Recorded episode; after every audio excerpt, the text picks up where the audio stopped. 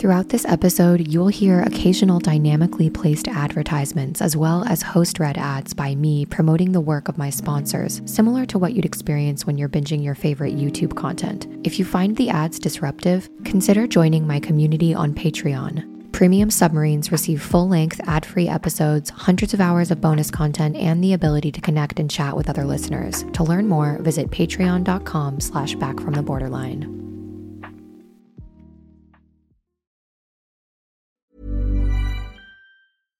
Ever catch yourself eating the same flavorless dinner three days in a row? Dreaming of something better? Well, HelloFresh is your guilt free dream come true, baby. It's me, Keke Palmer. Let's wake up those taste buds with hot, juicy pecan crusted chicken or garlic butter shrimp scampi. Mm. Hello Fresh. Stop dreaming of all the delicious possibilities and dig in at HelloFresh.com. Let's get this dinner party started. There's never been a faster or easier way to start your weight loss journey than with PlushCare. PlushCare accepts most insurance plans and gives you online access to board-certified physicians who can prescribe FDA-approved weight loss medications like Wegovy and Zepbound for those who qualify. Take charge of your health and speak with a board-certified physician about a weight loss plan that's right for you. Get started today at plushcare.com slash weight loss. That's plushcare.com slash weight loss. plushcare.com slash weight loss. A lot can happen in the next three years. Like a chatbot may be your new best friend. But what won't change? Needing health insurance. United Healthcare TriTerm Medical Plans are available for these changing times. Underwritten by Golden Rule Insurance Company, they offer budget friendly, flexible coverage for people who are in between jobs or missed open enrollment. The plans last nearly three years in some states, with access to a nationwide network of doctors and hospitals. So, for whatever tomorrow brings, United Healthcare TriTerm Medical Plans may be for you. Learn more at uh1.com.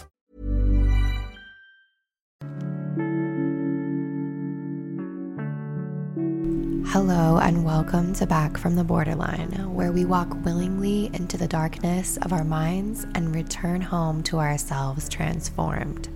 I'm so glad each and every one of you is back with me today.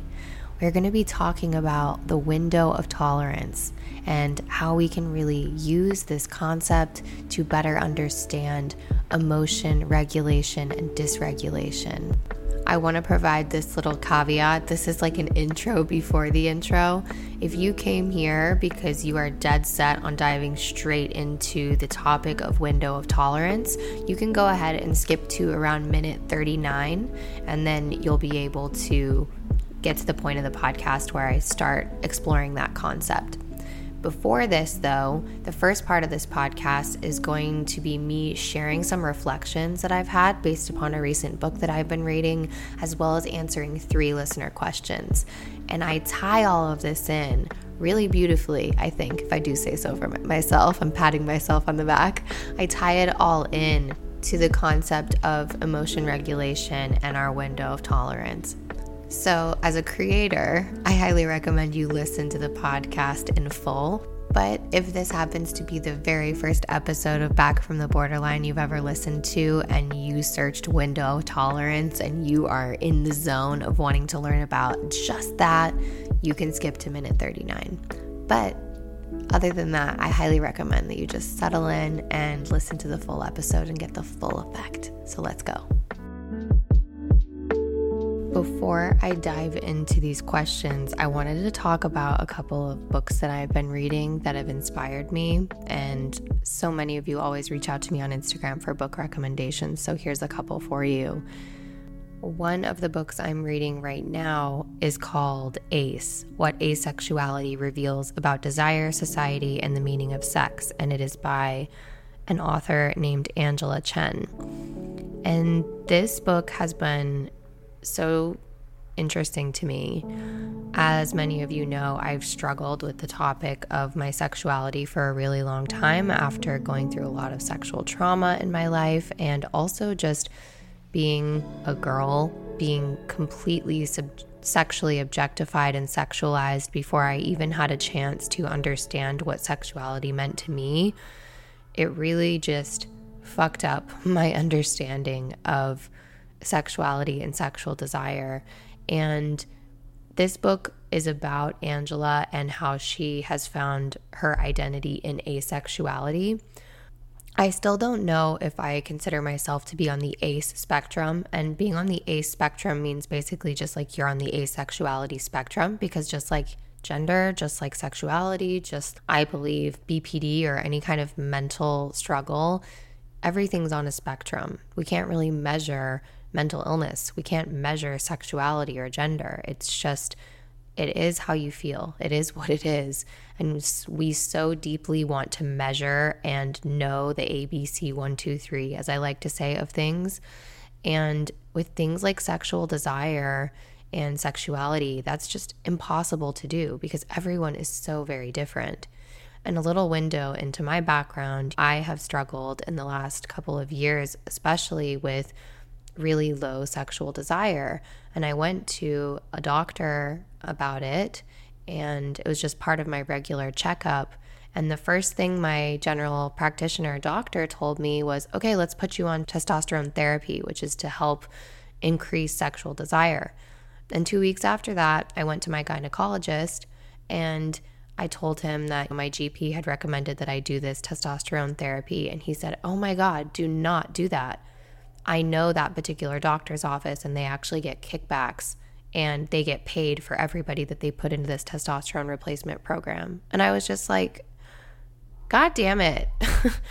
it's so frustrating. It's like being in the United States, especially. I can only speak from my own experience. I did live in the United Kingdom for a brief time, and that had its own um, frustrations dealing with the National Health Service and the NHS with long wait times and just feeling like a number.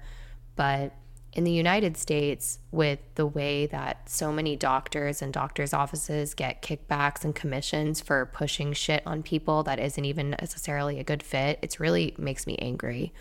So essentially, thankfully, my gynecologist is an incredible guy. And he said, look, desire and the way you express your sexuality is so different. It could be different this month and next month. I don't, I highly recommend that you don't go on any kind of medication or treatment for this because it's fine. It's okay if you have a lower sexual desire. There's nothing wrong with you because of that. And I'm so grateful for that doctor. But then just to show the complete difference in the way that my GP spoke to me about my low sexual desire and then the way that my gynecologist did. And it makes me so sad because so many of us could find ourselves in a doctor's office and then end up on a medication for something and feeling like we have this brand new disorder. I think there's a actual disorder. It's like chronic I'll have to look it up. Let's look it up together. All right, I'm back after googling it. And of course, when I type in low sexual desire disorder, and then the word female automatically like autofills into Google. And when you click that, it's HSDD, hypoactive sexual desire disorder, a type of mental and physical sexual dysfunction in which women lack motivation or lose desire to have sex for an extended period of time, at least six months, causing significant levels of personal distress. And this book that I'm reading is so incredibly validating and freeing, even if you don't consider yourself to be asexual. Again, you know me, I don't like labels. I don't like labels of any kind. I hate the fact that we feel like we have to have a label to justify any way that we're feeling. I just wish that we could all just do what the hell we want, live the way we want, love the way we want, and just go on our hero's journey and learn to be the best person that we can be. But we are in the society that we're in. And Angela Chen, the author of ACE, she talks a lot about what she calls compulsory sexuality. And I really find that to be a fascinating topic. I think I'm going to do a whole episode on this. DM me on Instagram or email me or leave a review or anything like that or comment on one of my posts on Instagram and tell me if you would like me to do an episode on, you know, asexuality, the ace spectrum, and just desire in society and all these topics because I find it to be really fascinating. But I highly recommend this book. And I just think that it's something that we should all look into because I don't think anyone should feel like something's wrong with them just because they don't feel a strong sense of sexual desire. It's been something that I, has really tortured me throughout my life. And this book, even if you read it and you finish and you say, okay, I want to identify as asexual or on the A spectrum or not, it's so freeing because this book just basically is so validating in that it says just do what you want, be who you want. And it really calls out. She interviews so many different people non binary people, gay people, trans people, heterosexual people, people who have been really like experienced religious trauma around sex. And it just points out how fucked up our society is and how it tries to force us into these little boxes. And it's just a beautifully written book. And if you can't already tell, I highly recommend it. There was a particular part in the book that I read last night that I wanted to read to you because it just was absolutely beautiful to me. And it highlights why I think this book is so important. So she says, over and over, I return to an aphorism coined by the Polish philosopher Alfred Korbski. And I'm going to have butchered that name for sure. But this is the aphorism that this Polish philosopher says The map is not the territory. The saying contains both tension and promise. A map is a simplified representation of what is actually there, and the landscape is always richer than the markings captured on the page. Yet maps and simplification can still be helpful, after all. All models are wrong, but some are useful. All representations are limited, but better ones can still broaden the gaze. It's time for new and more detailed maps. Asexuality offers these more precise maps, but we must remember that a map is still a map and that the phrase, Welcome to the Ace World, is a misnomer. There is no one Ace World. It should be Welcome to the Ace Worlds one of many entry points for understanding. Why I like that phrase and just piece from the book, and particularly that just idea of maps, that phrase of the map is not the territory, it really got me thinking that these labels, BPD, CPTSD, you know, this fucking nuts ass disorder that I just discovered, hypoactive sexual desire disorder that apparently only females can have. the map is not the territory. I love that. And why I love it is because I just had a conversation with my friend Melanie, who I mentioned quite a bit on this podcast. She's a huge mental health advocate and massively influential in the BPD community. And she and I talk a lot, and she found a lot of empowerment in her BPD diagnosis in the beginning. And she and I differ where I'm really starting to just say, fuck all diagnoses. And Mel is still, you know, considers herself to be a BPD advocate. But we had this breakthrough in one of our conversations this morning. And I told her about this phrase in the book about the map is not the territory. And she and I, we realized like we're both talking about the same thing. And what we decided and what we both just had this beautiful conversation about is that a diagnosis can be really empowering when you're in crisis mode because think about it if you're an explorer and you are just dropped into a mountaintop and someone gives you a map that is can be massively helpful. You get a compass and a map and okay, all of a sudden you know at least what direction to walk in. But that map is only a, a picture with some lines on it. It is not even close to the beauty and the majesty and the diversity that you're going to experience when you actually walk into that territory yourself. And you're going to take a little bit of a different path or see it in a different way than someone else. And I think that's where I'm headed in my understanding and my the way I look at psychiatric diagnoses is that they can be a helpful map, but the map is not the territory. And there always comes a point where this diagnostic framework it can help you until it doesn't. Does that make sense? It's like training wheels on a bicycle. You can ride with training wheels forever, but you're never going to get the full experience of riding that bike and the freedom like taking your hands off the off the handlebars and if you've ever ridden a bike where I used to ride bikes a lot when I was a kid And when you take your hands off the handlebars and you can like really balance, it's like this beautiful sense of freedom. And I think that's how I feel about my BPD diagnosis, or I've never was formally diagnosed, as many of you know. I just, I was diagnosed with traits of BPD. And the diagnostic framework for me is like training wheels. I had to let it go at some point because I wanted to find out who I was and I want to explore the territory. I don't want to just be having my head down in the map. I want to just walk freely in my into my life and my journey.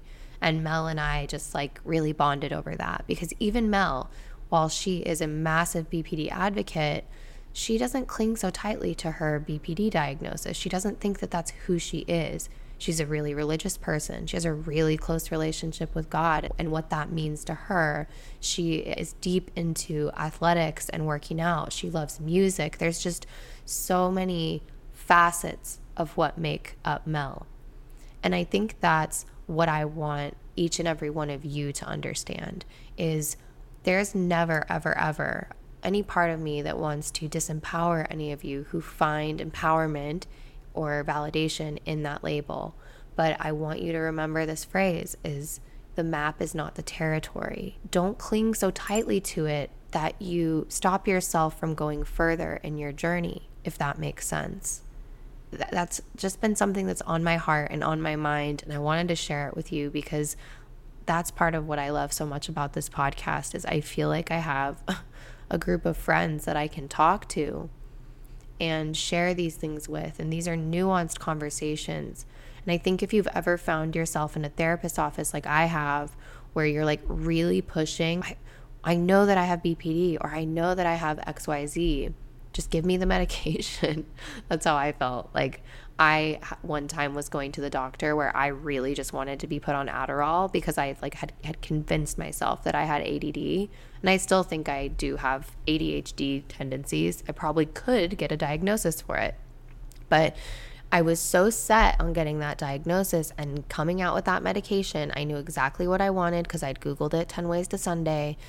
And I felt so frustrated when I came up against doctors who, now in retrospect, probably had my best interest at heart. We're just going, okay, don't be so quick to label yourself. Have you tried like going outside, meditating, and changing your diet what is your, your relationship to the way that you speak to yourself and i was so annoyed and frustrated when doctors would start asking me this shit but really though these are the first things that we need to to take notice of and they probably have our best interest at heart and there's no saying that medication can't be the right choice for you at some point but if we haven't taken a look at the first, like most important things, which is like sleep, diet, exercise, if you've listened to my podcast, I am not some person that's out there training for Ironmans or going on fucking 5,000 mile runs. I like low impact exercise. I'm not a big fitness person, but I do know that I need to move my body and have some form of exercise. I like yoga, I like walking, and I try to go to my gym at my apartment complex and walk on an incline on the treadmill while I listen to my book or watch a show.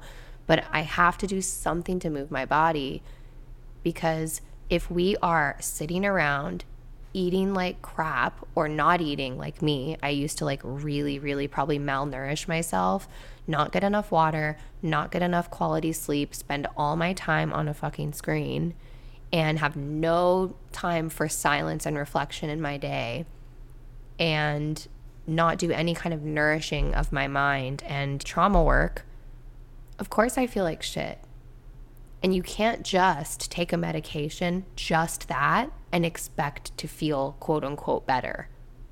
Medication can be really helpful, as I've told many of you before too, I have been on low dose antidepressants. I've been on six different psychiatric medications, all to varying levels of efficacy, many side effects. And I can do an episode on that in the future. It's something that I'd have to take very um, seriously because I'm not a doctor, but I'm speaking to you just from someone with lived experience where I've seen what just taking medication and not making any other changes does, and it doesn't help yeah, it can numb out the feelings, but it didn't help me flourish in my life. And the only avenue for just medication only was like raising the dose or changing the medication. And then I'm juggling all these different side effects, and I wasn't really feeling any different. I was just feeling number and number, which can help and get you out of crisis mode. But if you want to flourish and if you want to really start experiencing a life worth living, medication only is never the option. It can really help, but you have to also think about so many other things. I wish it was that easy. My God, I wish I could just take a pill that would give me all of the impact of exercise, good diet, and sleep. I think we all wish that. But unfortunately, we actually have to do the hard things. And that's tough, but it's baby steps, it's little things. And if you just take it bit by bit, you'll be surprised at the changes you can make in your life. Okay, rant, initial rant over. I hope that this was helpful for you. This is stuff that's really coming up for me right now in my life, things that I'm thinking about. So, as I promised in the beginning, now I'm going to just play a few different listener voicemails that I received this week.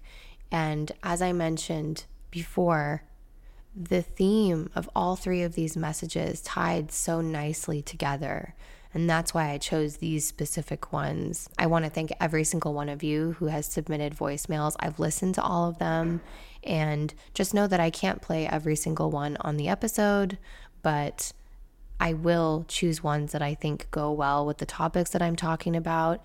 And don't forget that my premium subscribers, their voicemails are prioritized. So if you want to leave me a voicemail, go to backfromtheborderline.com slash voicemail. So without further ado, I'm going to play my first voicemail, which is from a listener named Caitlin. Hi there. My name is Kate. I'm 21 years old. I just started listening to your podcast recently. I just wanted to thank you for being so vulnerable and open with us. The episode that I listened to recently was called What Abusive Relationships Taught Me About Love. And it really resonated with me, especially with listening to your intuition, which I feel like I've been lacking. Where I am right now, I just feel like I'm at rock bottom and I'm trying to get out of a really toxic relationship with someone who's very manipulative, cheated, and etc. And today was actually my first day at an intensive outpatient program because it's really affected my mental health. What I really got from it was to be on the lookout for the red flags from the start, which I feel like I haven't. I've just been ignoring patterns, and your episode really has inspired me to just listen to my intuition. And hearing you talk about your experiences really gives me hope that everything will get better eventually. So I just want to say thank you. Thank you, Kate, for sending this voicemail in. And also, I hope you're so proud of yourself for taking the huge step in getting help because that is such a, an act of self compassion. And that episode, what abusive relationships taught me about love, was a really, really hard one for me to record. And it was illuminating too because it had been a long time since I had sat down and just spoke out loud everything that I'd been through. And I encourage all of you to do that, even just speaking into a voice note about opening up voice notes in your iPhone and just speaking out chronologically what you've been through in your relationships, the people that have come into your life, why you were attracted to them, and maybe how things began to fall apart. And don't forget to mention the ways maybe that you contributed to some of those toxic dynamics and if you're anything like me, after recording that episode, listening to it back, I was like, whoa. It blew my mind how often I had neglected to listen to my gut. And if I would have just slowed down and taken the time to say, what are the facts?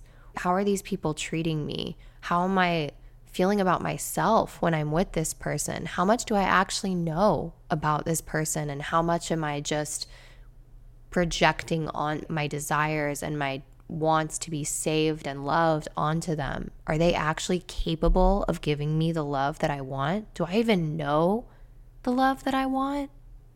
All of these things are so important.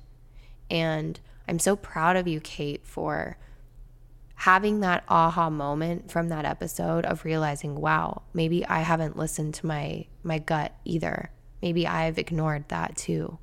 And what you're going through is so important and you're much younger than me and having these realizations where you're at now, it's just something to be so proud of yourself for. So I just want to give you a huge virtual hug and I'm so honored to have you as a listener and thank you for submitting this question.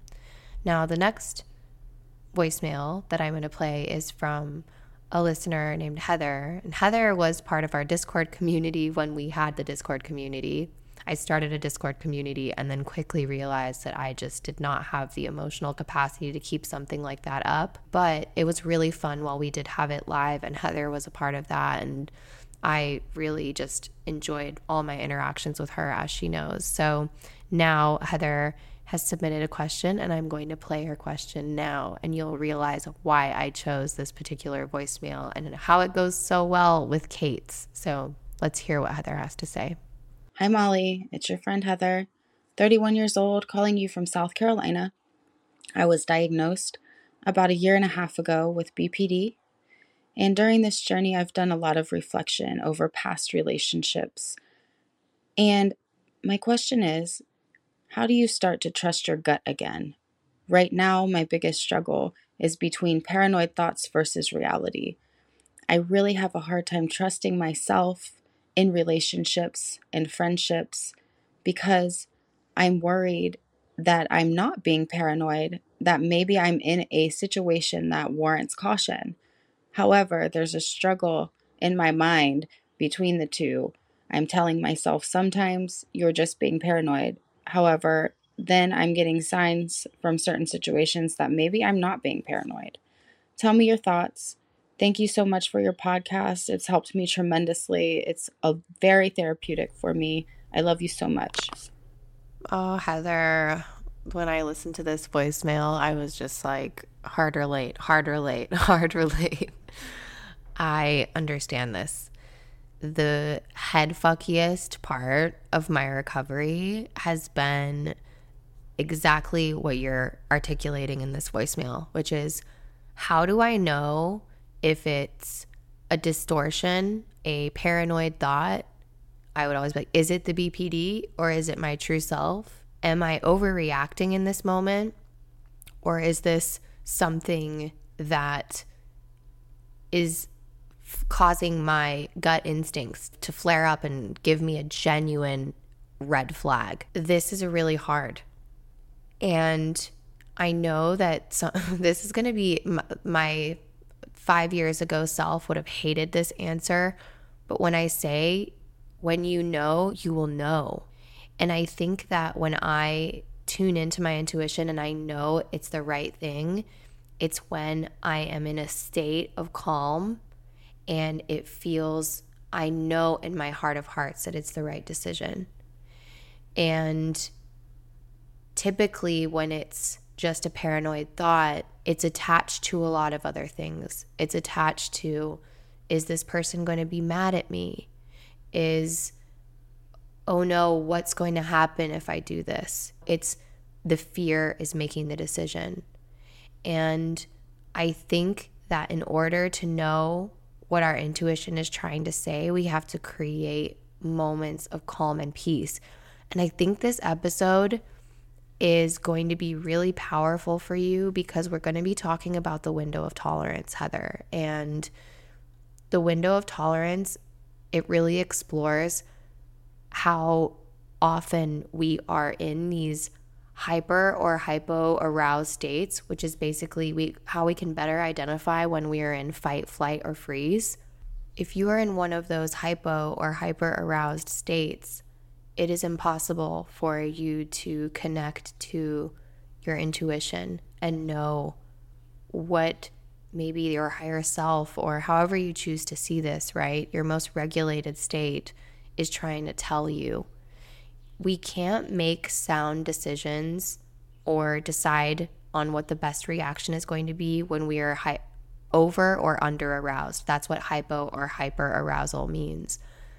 And so, my answer to you, Heather, is learning more about the window of tolerance, which we're going to dive into a little bit today. And I'm going to dive even more into in my premium subscriber episode. Learning how to identify your window of tolerance and come back down into that so that you can make better connections to your intuition, better informed decisions, and really know whether you're coming from a place of fear or dissociation or if you're coming from that really grounded centered place with inside of yourself. And i think understanding and being able to have language around when to identify when you're in that window of tolerance your optimal zone as we're going to be talking about in this episode you're going to know. Because my gut instinct would be like you just know heather. You just know. You know when your gut is trying to tell you something. But it's not that simple. And just as we talked about at the beginning of this episode, where we need these maps, and I'm hoping that this episode and the concept of the window of tolerance is going to be as big of a mind blowing moment for you as it has been for me, because I think it'll give you that map. Now, remember that as we said at the beginning, maps are just part of it you'll have to explore the full territory on your own. But I'm hoping that this language that we're going to go into today is going to help you. Ready to pop the question and take advantage of 30% off? The jewelers at Bluenile.com have got sparkle down to a science with beautiful lab grown diamonds worthy of your most brilliant moments. Their lab grown diamonds are independently graded and guaranteed identical to natural diamonds, and they're ready to ship to your door. Go to Bluenile.com to get 30% off select lab grown diamonds. That's Bluenile.com for 30% off lab grown diamonds. Bluenile.com. I'm Sandra, and I'm just the professional your small business was looking for. But you didn't hire me because you didn't use LinkedIn jobs. LinkedIn has professionals you can't find anywhere else, including those who aren't actively looking for a new job but might be open to the perfect role, like me. In a given month, over 70% of LinkedIn users don't visit other leading job sites. So if you're not looking on LinkedIn, you'll miss out on great candidates like Sandra. Start hiring professionals like a professional. Post your free job on linkedin.com/spoken today. Now, the last voicemail that I'm going to play is from another listener named Rosa, and again, you'll understand why I selected this voicemail too because it ties so well together with Caitlin and Heather's questions.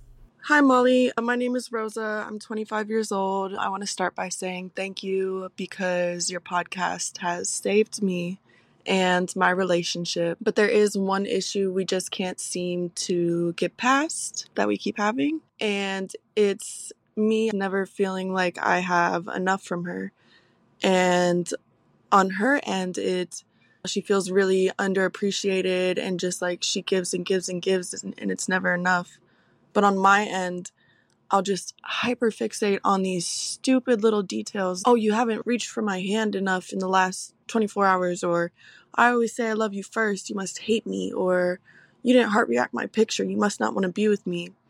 And it's exhausting for her, and it's exhausting for me. And I'm pretty good at emotional regulation at this point, but this is the one area once I start, it's like become completely unrecognizable. Any advice you have for that would be appreciated. Oh my God. This is another one where I was like, Rosa, I feel you on such a deep and profound level. And I'm full of so much compassion for you too, because being the partner that is in the seat of doing what you're doing, which you describe so well, which is you didn't like my picture. You I always have to be the first one to say that I love you and I'm always you never touch me enough or these kind of like frantic bids for connection and always hyper questioning what people's actions or better yet their lack of actions mean in a relationship. Whew, this is such a such a good example of self-sabotage and I'm speaking from firsthand experience. So, no shame, no shade. I my favorite drag queen says no tea, no shade, no pink lemonade, which is like one of my favorite phrases ever. No tea, no shade, no pink lemonade. So no tea, no shade, no pink lemonade, Rosa. I fucking understand. Like I that's me. And that's my first go-to. I think that probably I think about shit like this 3 or 4 times a day where I'm going just last night I was laying in bed and I said to Zaz, I was like, I always have to be the one to lean over and give you a kiss goodnight. You never initiate it. And while that may be true, what does that type of language even serve me? How would, like, when I sat there after I did that, I sat back in bed and I went, and it was playful. Like, I, but don't get me wrong, I have done, I've come from a really not playful place, like where I'm like, wow, I, I you never initiate. But last night it was very playful. But I thought to myself, how would that feel in our partner's shoes where they're on the receiving end of something like that, which is getting phrases like, you never, you always, I'm always the one. And on their side, what they're hearing from us is, you're not doing enough. You're not enough. And if anyone can relate to how shitty it feels to be told that you're not enough, Rosa, is people like me and you, right? Like we understand how painful that can be. And I don't think, I think that's the last thing on earth that you want your partner to feel. You want them to feel hurt, feel incredibly loved and appreciated and enough. And you want that too. But what I'm hearing is, is that you're not feeling the connection that you want from her. And for me, when I say those things to Zaz, it actually makes our connection weaker because what it's doing is I'm speaking my need, but I'm while I'm speaking my need, I am the, at the same time showing him where he's deficient. And I ask you to sit and really think about your needs. And if our needs come out in these times of supreme dysregulation, that's when the point is lost. Maybe you have a really good point. Zaz has told me in the past where he's like, Molly, sometimes you have a really good point, but you do yourself a disservice because you explode in these moments of dysregulation and it your point gets lost in the sauce. And I think Rosa, I think your point is getting lost in the sauce. So, what I'm encouraging you to do is sit down in a moment of regulation. And you're going to this episode too, where we talk about the window of tolerance because you are going to need to sit down and think about what is it that you're needing more of from your partner? Do you know about the love languages? Like, my love language is definitely words of affirmation, but also physical touch. And that doesn't necessarily mean sex. This for me means like, I want my partner to just come up and hug me. I want them to show they love me. But what I'm realizing about my partner, Rosa, is that that's just not the way he's wired. But if I go up to him and hug him, he will always return the favor. And so I ask you, do you need to change how she is? Can you be okay with just reaching out and holding her hand and letting her reciprocate that? Can you just go up and take a hug? Zaz always says to me, just take it. Take the hug. Come up to me and give me a hug. Take the hug that you want. Why does the hug have to come from me? And don't get me wrong, he hugs me sometimes. And you can articulate that maybe in a moment of regulation. And maybe when you're sitting and having coffee or tea or breakfast one morning, just say, It would mean so much to me if you would maybe just try to hug me or have moments of more spontaneous physical touch because that would really mean a lot to me. And it's my love language, it's something that means the world to me. Do you think you could maybe try incorporating that and start the conversation that way? Because if we have these moments of, you always, you never, you never touch me first, you never say I love you first, we're going straight into a moment of lack. And that is just primes disconnection. This isn't going to bring us closer together.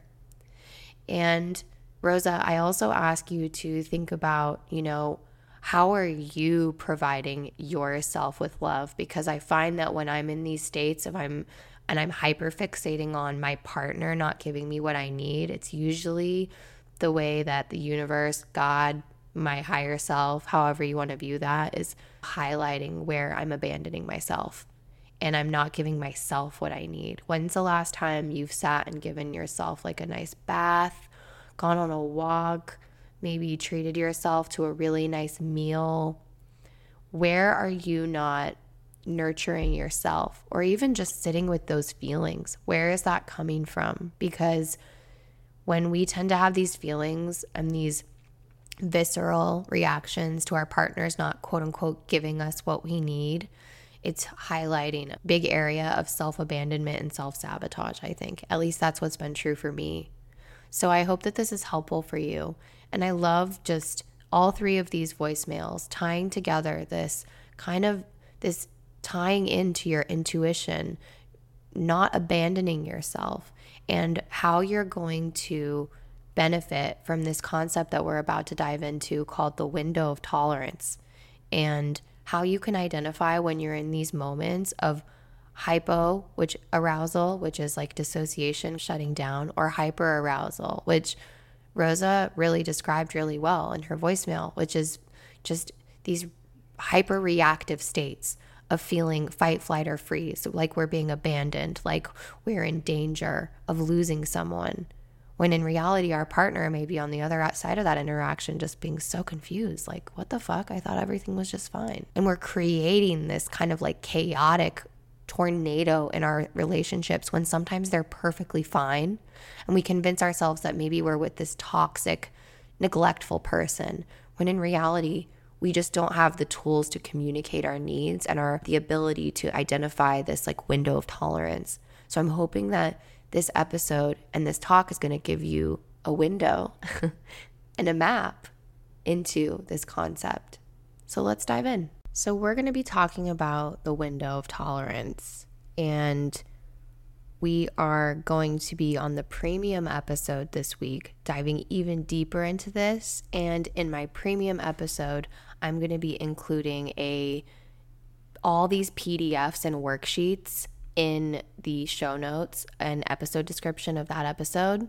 And I'm also later this week going to be uploading a guided imagery meditation that my premium subscribers can use when they find themselves outside their window of tolerance. So if that sounds like something that's interesting to you, consider signing up for a premium membership.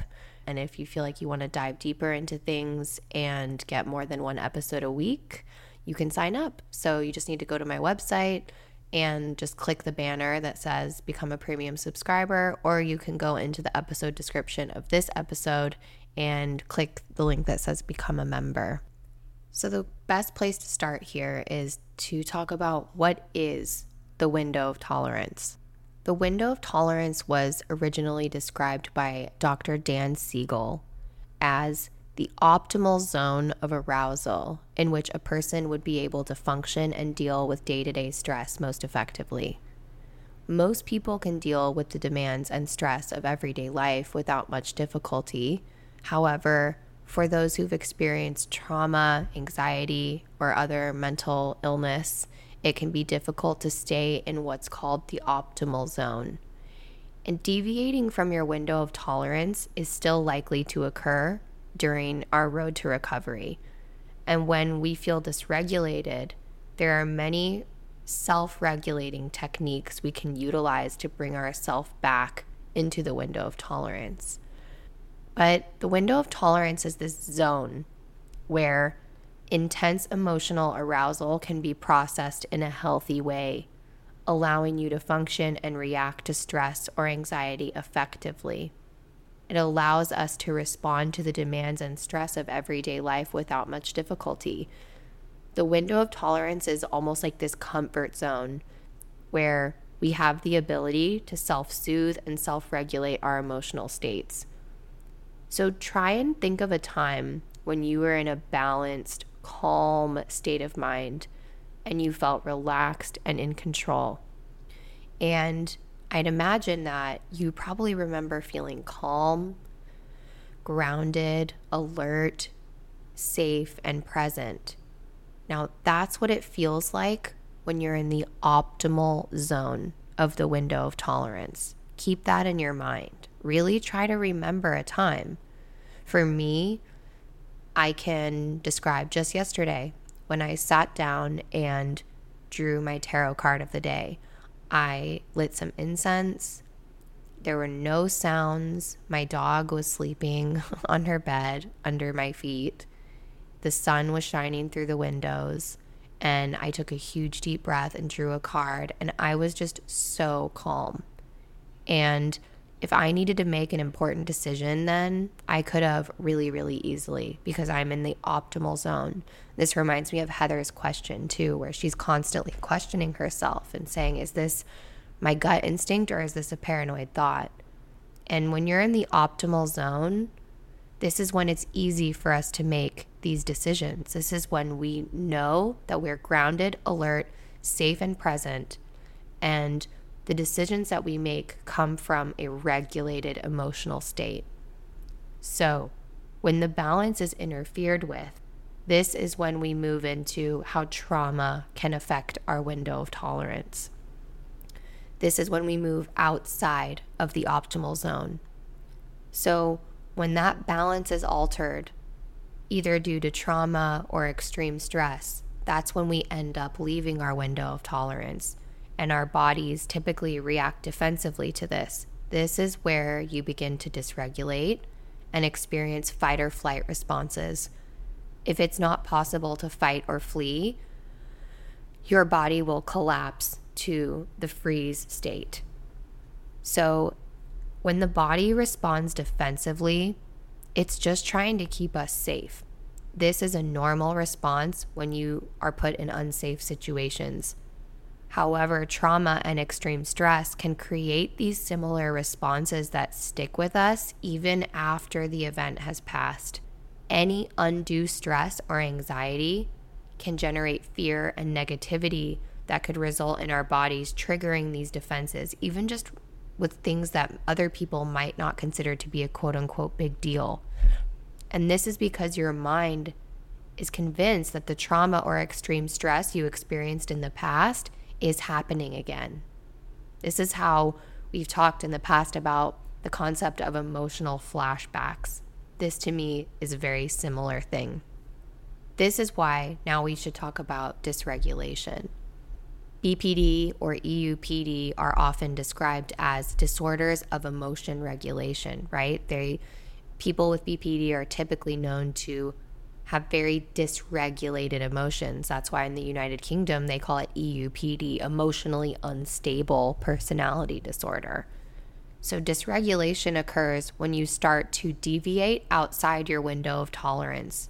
You're no longer in that optimal zone and you start to feel agitated or anxious. For me, that happens when I really start to feel like my heart is beating fast or you just know it I just, I'm overcome with a body feeling that I'm just not okay.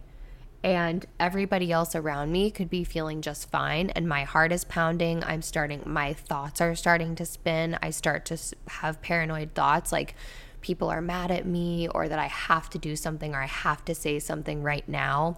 This like impulsive kind of like bubble bursting feeling inside of me. So, in this dysregulated state, you don't feel comfortable, but you're not out of control yet.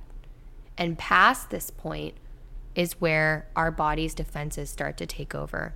You experience various symptoms like anxiety, like you're out of control. And this is where fight, flight, or freeze responses start happening. And there are two states known as hyperarousal or hypoarousal that occur when we dysregulate. And in these two states, you can experience a variety of symptoms. Now, before we dive into hyperarousal or hypoarousal, we just want to talk about the fact that healing from trauma is often described as a journey, as we talk about so often in this podcast. And some people really hate this description because they're like, oh, it's so woo woo, and a journey is like a vacation, and recovering from trauma is hell. And I get that. And as a trauma survivor, I can admit I too have also rolled my eyes at the idea of a healing journey. But throughout the years, and specifically just the short time I've been making this podcast, I've spent through working through my trauma responses and the work that I've done in reading all about trauma informed therapy. I have come to realize that this thought of a healing journey is really accurate, even though it can sometimes seem cliche. And the truth is, even if there is some magical place a trauma survivor can reach where they're completely over the past, the world can still feel like a dangerous and stressful place. And the unexpected is always going to happen in our lives. We have to remember that. Unfortunately, the people around us are, we're going to lose people. We could lose jobs, or someone in our life or ourselves may develop an illness. And those types of things are things we can't control in our life, even if we consider ourselves healed from trauma. And those events are going to trigger these old defenses and survival tactics, the very, very ones that we've worked so hard to overcome. So, for people just starting their healing journey, focusing on increasing a feeling of safety is the first step on a way to life that's not constantly hijacked by trauma triggers and defenses. And before you even start thinking about your window of tolerance, it's so good for my listeners like Heather and Rosa who just called in, thinking about safety. And there are three important ways to think about safety. One is safety in your body. Two is safety in your emotions and thoughts. And three is safety in your environment and your relationships. And in the face of the unexpected, we need tools to help us feel safe in all three of these areas of our lives. And we also need ways to journey towards the life that we want to live and how we want to feel about ourselves. And learning to live within your window of tolerance is a really great way to maintain the gains that you've made in your recovery journey, as well as being a really important first step in creating a sense of safety. When we're triggered by reminders of the past, or we experience fear, overwhelm, or just lots of stress, our bodies naturally react defensively. We become hyper aroused, which is the automatic activation of fight, flight, or freeze defense responses.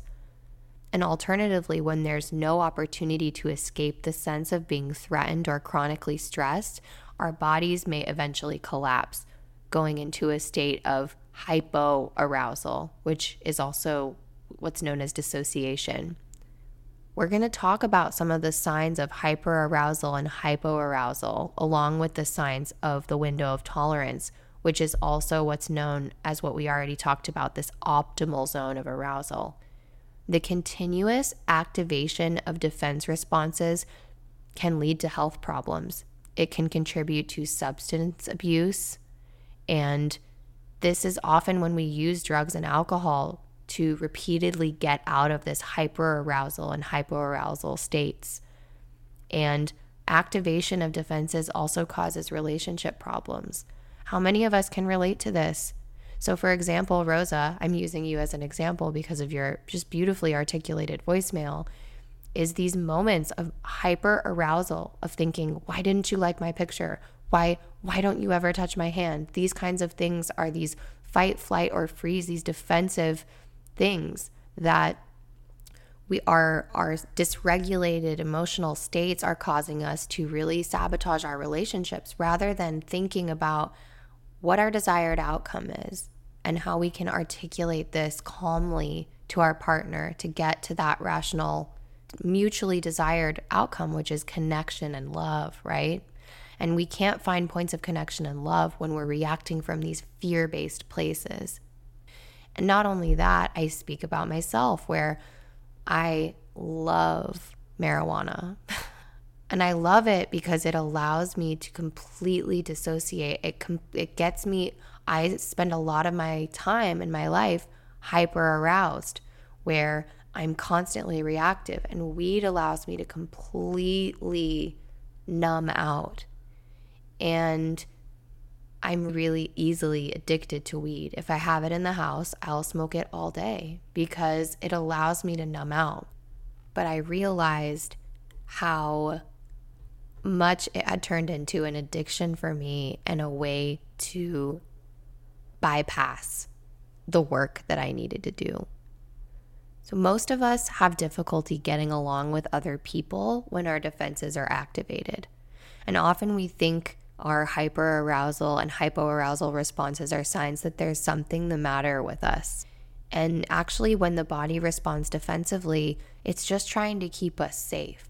So, it's important that as we think about this, I hope you can release any feelings of shame that you're feeling because there's nothing wrong with you. Your body is just doing what it has learned to do that was keeping you safe, probably at a younger point in your life.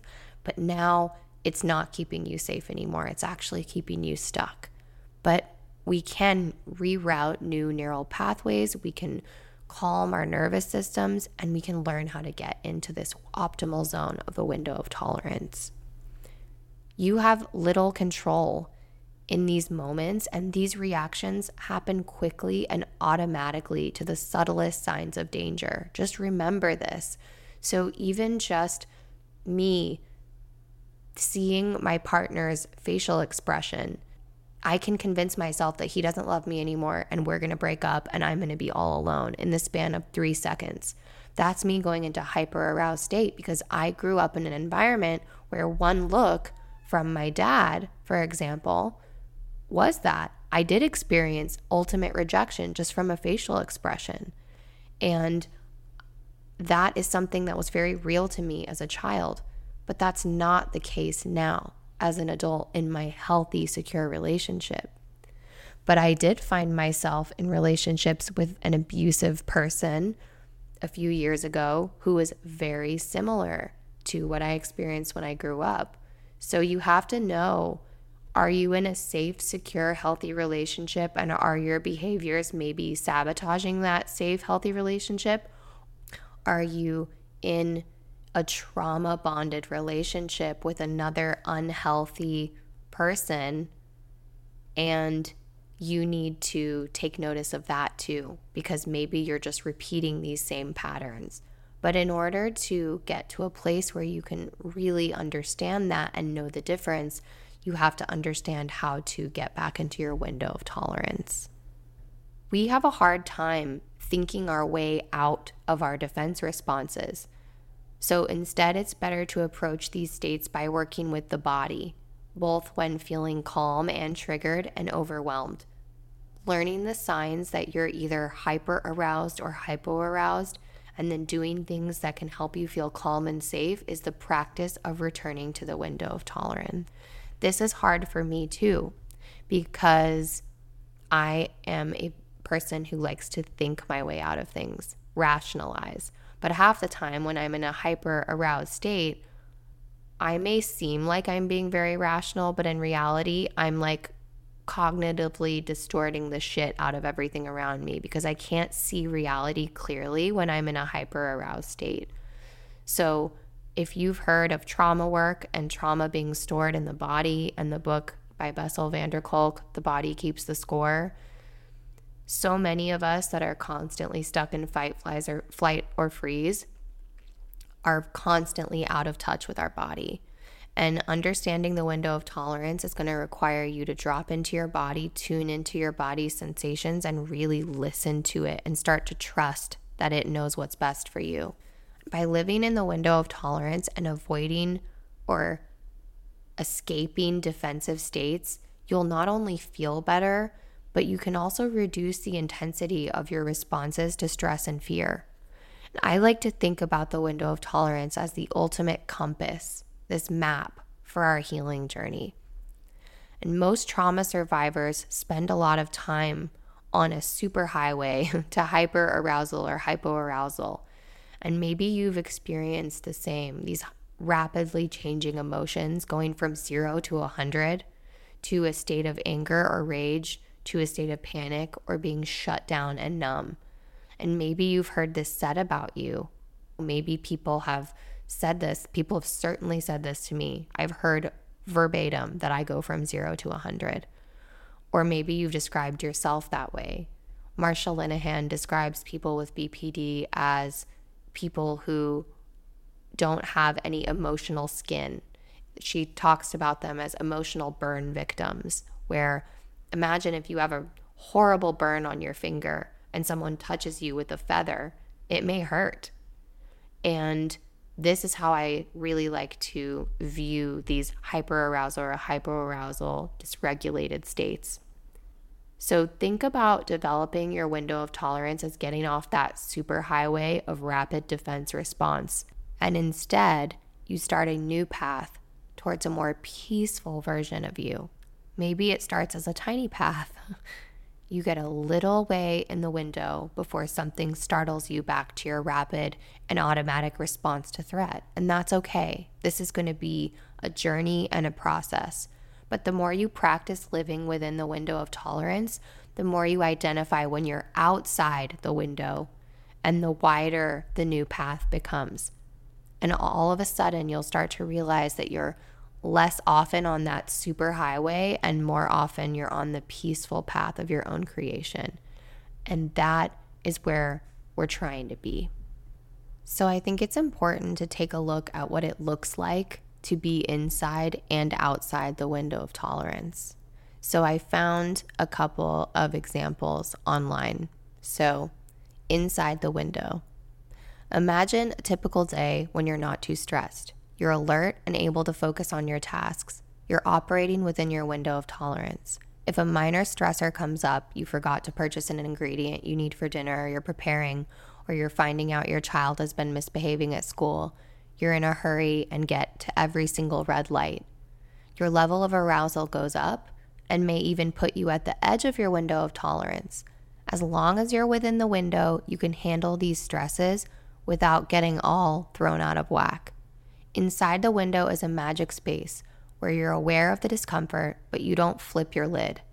We're able to sit with the uncomfortable sensations such as tension or anger before they become panic, terror, or rage. We can pause to reflect on and understand our inner experience. Without this pause, we may react from a place of perceived unsafety, pushing us outside of our window of tolerance. Now, this is the description that I found online of being outside the window of tolerance. Here's a description of being outside the window from Trevor Benson, a character in Nicholas Sparks' new book, The Return. Quote Once, about nine months ago, I was standing in the checkout line at Home Depot when the next aisle opened up. The clerk there said he could help the next person in line, which was me, but the man behind me rushed over instead, taking what was rightfully my place. No big deal. Maybe an irritation, but really what was at stake a few minutes on a day when I wasn't really doing anything at all. The point is, that it shouldn't have bothered me, but it did. I was bothered, then angry, and then, as the emotion continued to build, enraged. I stared at the back of his head with death rays and I ended up walking out the door less than half a minute behind him. Watching him in the parking lot, I had to fight the visceral urge to chase after him and tackle him to the ground. I imagined pummeling him with my fists. Even if I could make a fist with only one of my hands, I imagined driving a knee into his kidneys or his stomach. I visualized ripping his ear off just as I'd lost mine. My jaw was set, my body bracing for confrontation as I began to walk faster when all of a sudden it dawned on me that I was experiencing a symptom of PTSD, one that in situations where I should have simply rolled my eyes and gone on with life. When we've experienced trauma, have unmet attachment needs, or just one too many irritations, we move outside our window of tolerance. Our senses are on alert and our experiences are intensified, causing us to flip our shit, like in this example in the book and adverse experiences may shrink our window of tolerance, giving us a greater tendency to become overwhelmed, like Trevor did at the Home Depot. We get hijacked by the intense responses of our limbic system and we enter into survival mode. We experience periods of either hyper or hypoarousal. our prefrontal cortex shuts down. We react to perceived or real threats with either a fight, flight, or freeze response. And this may result in us behaving in chaotic or overly rigid ways. I wonder if you can relate to this situation that Trevor experienced in Home Depot. I can't tell you how often I find myself in these types of hyper aroused states when in reality, if I look back on it and really look at it from a, a logical, calm state of mind, most of the time it wasn't as big of a deal as I made it out to be. I like this phrase. Sometimes I say this to the girl that I manage at my at my job. But I say to her, "But did you die? did anybody die? It's not usually that big of a deal. And we say this jokingly, of course. I would never want to invalidate someone's experience if they're having a trauma response, but so often I work in customer success in a tech industry, and quite often we'll have clients that are freaking out over something, right? Maybe this is just not being able to get into their account. Their password isn't working. And they will email this, my colleague, with a frantic, angry email. And it can be so easily almost to get hijacked by someone else's hyper aroused state.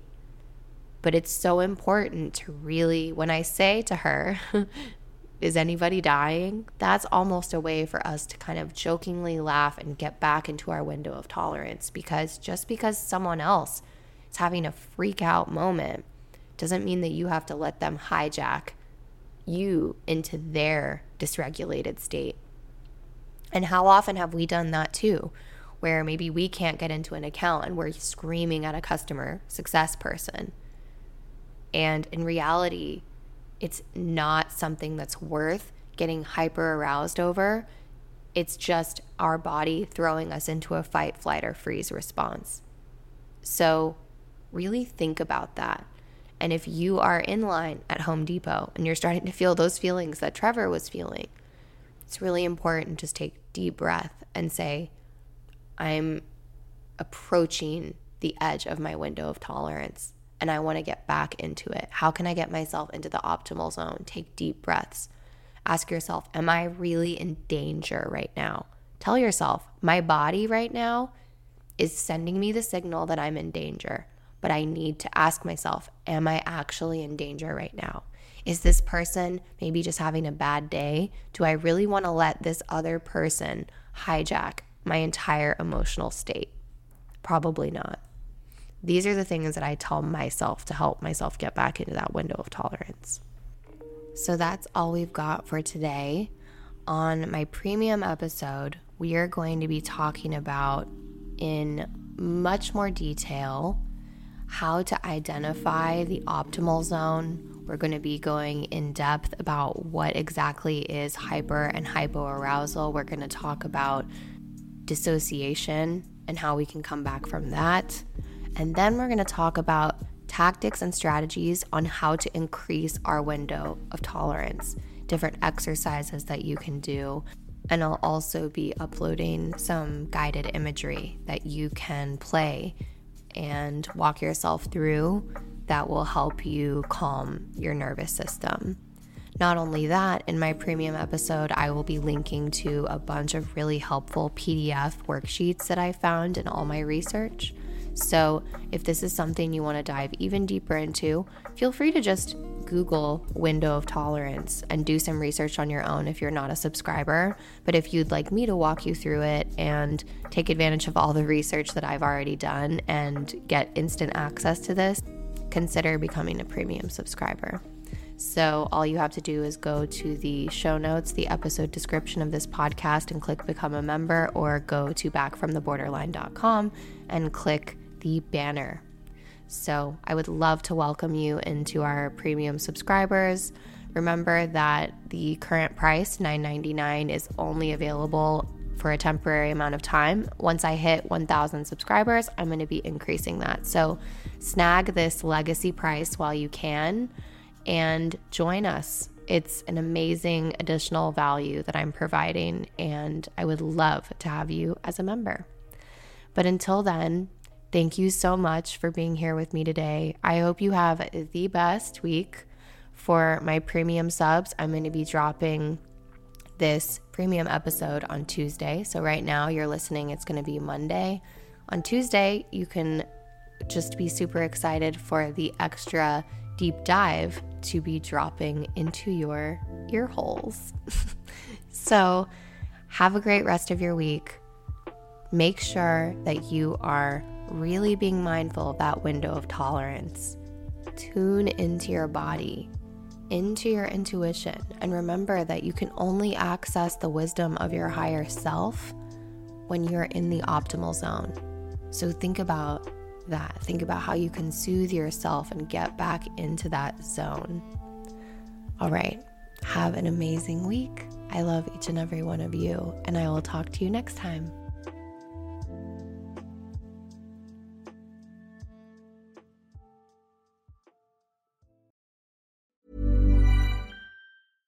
Step onto the legendary clay courts of Roland Garros, where the world's best players battle it out at the French Open for a chance to win a Grand Slam title. Tennis Channel Plus is your place to watch. Stream every court from your phone or smart TV live in HD. See the action unfold as legends fight for glory and new rivalries emerge. Daily live coverage begins Monday, May 20th, with match replays on demand so you never miss a moment. From the first serve to the final point, Roland Garros promises unforgettable moments and new chapters in tennis history. Stream now with Tennis Channel Plus to be there when it happens. Ever catch yourself eating the same flavorless dinner three days in a row? Dreaming of something better? Well, HelloFresh is your guilt free dream come true, baby. It's me, Keke Palmer. Let's wake up those taste buds with hot, juicy pecan crusted chicken or garlic butter shrimp scampi. Mm. Hello Fresh. Stop dreaming of all the delicious possibilities and dig in at HelloFresh.com. Let's get this dinner party started.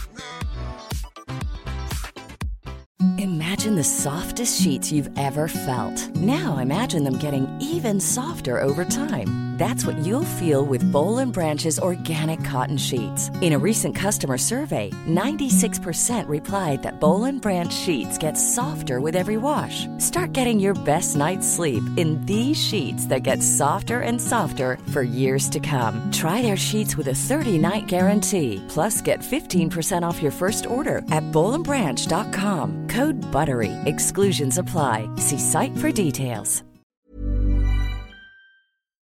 Thanks for tuning in to this episode of Back from the Borderline. If you'd like to receive my monthly written recovery musings via Substack directly to your inbox, send me a voicemail, join the Patreon community, or check out my Amazon book list recommendations, visit backfromtheborderline.com and click to access my link tree.